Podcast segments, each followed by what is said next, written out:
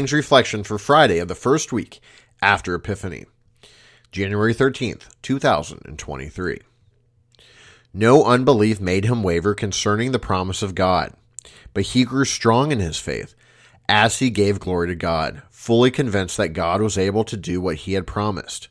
That is why his faith was counted to him as righteousness. Romans chapter 4, verses 20 through 22. In the name of Jesus, Amen. Abraham was a man of faith. God gave Abraham a promise, and Abraham believed God. God counted that faith as righteousness. But sometimes, reading the New Testament, like Romans, about people who lived in the days of the Old Testament, like Abraham in Genesis, makes us think there was a lot of time between Abraham and Paul. How does Paul know that Abraham didn't waver? After all, today we face all manner of challenges to our faith. The world condemns us as outdated. The devil tells us that we misunderstand God, and our own sin fallen flesh and mind say that we're irrational. That makes us sound very different from Abraham, who didn't waver concerning the promise of God. Is Abraham our father? Do we have the same faith that Abraham did? Stop! Thinking like that takes your eyes off of Jesus. Abraham isn't saved because he was so good at believing. Abraham is saved because Jesus died and rose for him.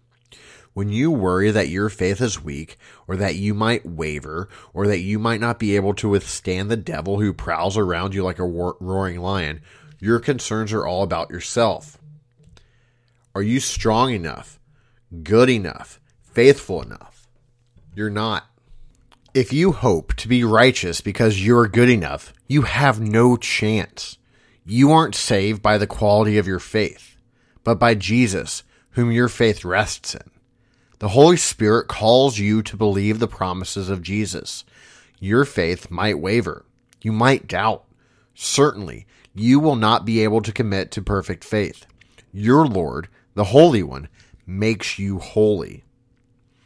Abraham isn't saved because he was so good at believing. Abraham is saved because God took on flesh to die and rise for him.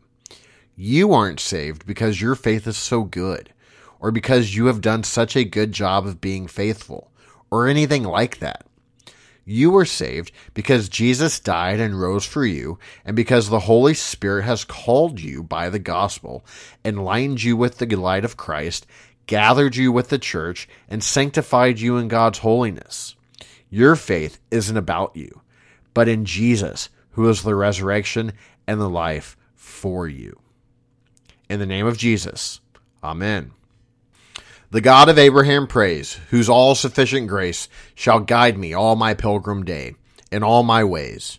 He deigns to call me friend, he calls himself my God, and he shall save me to the end through Jesus' blood. LSB 798, stanza 3.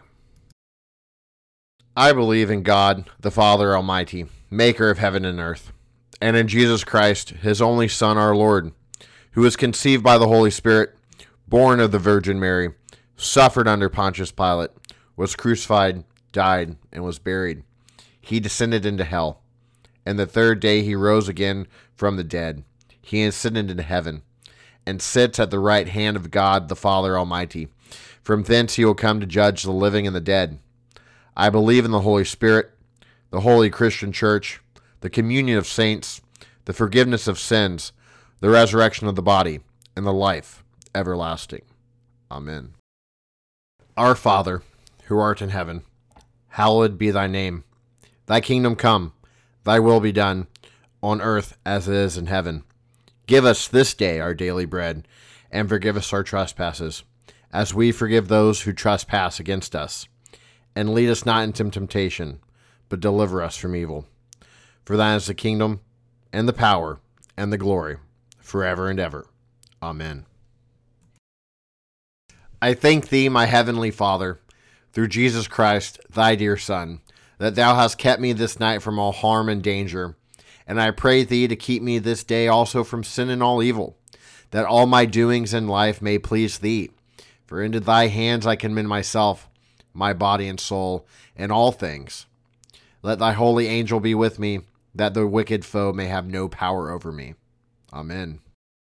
This reflection is a production of Higher Things. Higher Things exists to make the gifts of Christ Jesus known to youth and young adults. To learn more about Higher Things, visit us at higherthings.org slash about.